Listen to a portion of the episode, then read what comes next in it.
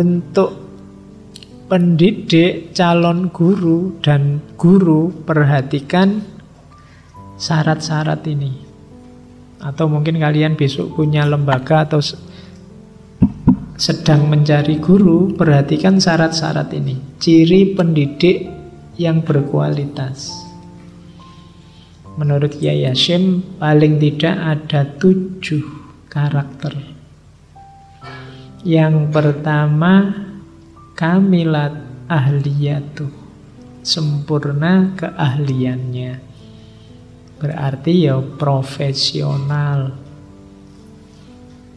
Jadi ahli tafsir ngajar tafsir itu profesional sudah. Ahli fikih ngajar fikih. Ahli filsafat ngomong filsafat itu namanya profesional. Namanya kamilat ahliyatu. Terus yang kedua tahak kokot syafakotu. Nyata sifat penyayangnya. Jadi cari ustadz, cari guru yang sifatnya penyayang. Jangan nyari guru yang lawannya penyayang berarti kan pembenci, pemarah, suka melecehkan, menjatuhkan. Jadi cari guru yang penyayang karena guru ini mentransfer apa yang ada dalam dirinya. Kalau dia tidak punya sifat penyayang, punyanya pembenci misalnya, kuatirnya yang ditransfer juga kebencian. Jadi cari yang tahak kokot syafakotu. Yang nyata penyayangnya. Yang ketiga, Zoharot muru'atuh. Yang tampak muru'ah itu punya harga diri. Ya biasanya orang ini kita menyebutnya orang doharot muru'atu itu orangnya berwibawa. Tidak sembrono, tidak sembarangan, hati-hati. Menjaga diri dari dosa kecil apalagi dosa besar, muru'ah. Kemudian urifa ifatuh. Terkenal menjaga diri. Kalau tadi kan tampak, kalau ini terkenal ifah Ifah juga bermakna menjaga diri dari yang merendahkan martabatnya. Kemudian yang kelima, istaharot sianatu. Sianah itu hasil karya. Istaharo populer. Terkenal orang ini kreatif, punya karya. Nah, itu berkualitas sudah. Terus yang ke enam dan ketujuh ahsana taklim dan ajwa tafkhim. Pandai mengajar dan berwawasan luas. Oh ini tujuh karakter pendidik yang berkualitas. Yang bercita-cita jadi guru, jadi dosen, latihan untuk mewujudkan ini mulai sekarang. Kalian yang sedang mencari guru juga cari guru yang punya tujuh karakter ini untuk mengoptimalkan dirimu sebagai manusia. Jadi itu ciri-cirinya profesional, penyayang, berwibawa, menjaga diri, kreatif, pinter ngajar, wawasannya luas. Nah, kalau ada orang kayak gini, jadikan guru. Dia orang yang berkualitas. Terus ini saya ringkas dari Adabul Alim wal Muta'alim. Detailnya silahkan dilihat di ngaji Adabul Alim wal Muta'alim. Tentang adabnya pendidik. Saya baca agak cepat karena sudah pernah saya sampaikan.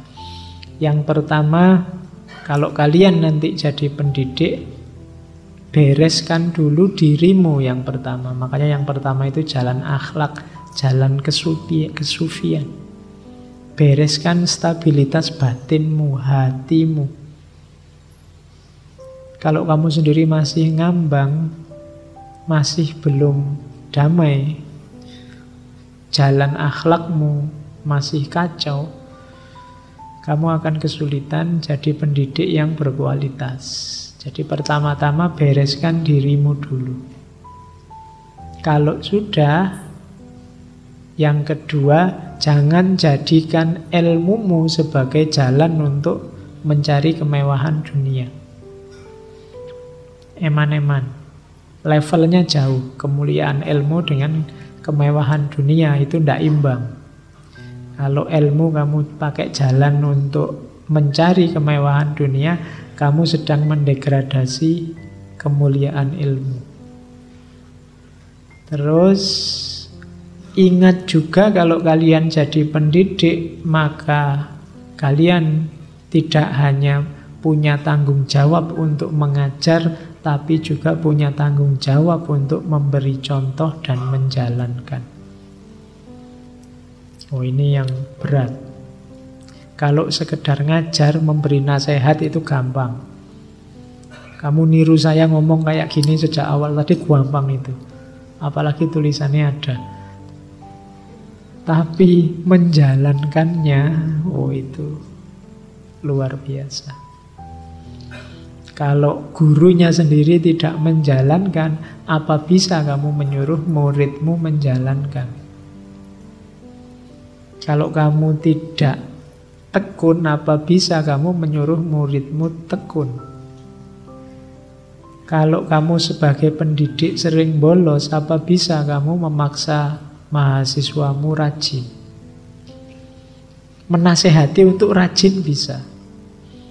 Tapi mencontohkan rajin itu lebih sulit. Maka kalian harus sebagai pendidik punya kesadaran uswatun hasanah menjadi contoh yang baik. Dan yang terakhir, jalannya pendidik itu harus punya semangat belajar justru.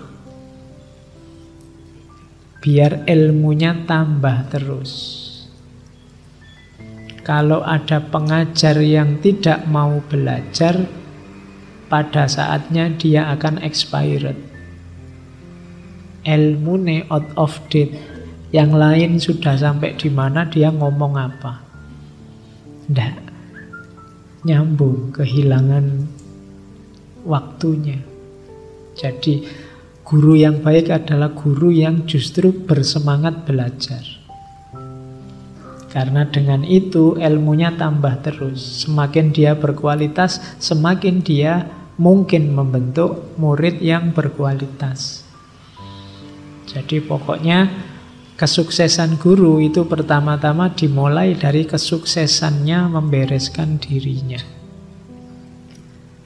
Terus yang kedua ini kita, murid.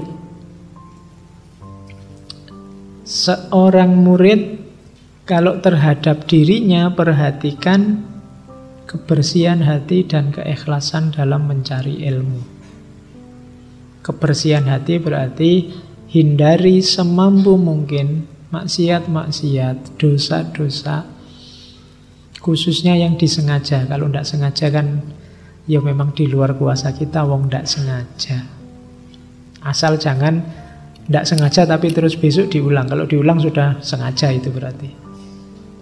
Kamu jalan-jalan di mall, terus lihat orang bajunya mini, terus kamu tiba-tiba kelihatan, ah itu tidak sengaja, tidak apa-apa. Tapi kok besok saya mau jalan-jalan di mall lagi apa biar kelihatan, biar tidak sengaja lihat lagi. Itu sengaja sudah. Loh tapi kan nggak sengaja pak, wong orangnya lewat. Iya itu sengaja wong kamu niat jalan-jalan biar kelihatan. Jadi bereskan dirimu juga. Bersihkan hatimu. Terus ikhlaskan niatmu untuk menuntut ilmu.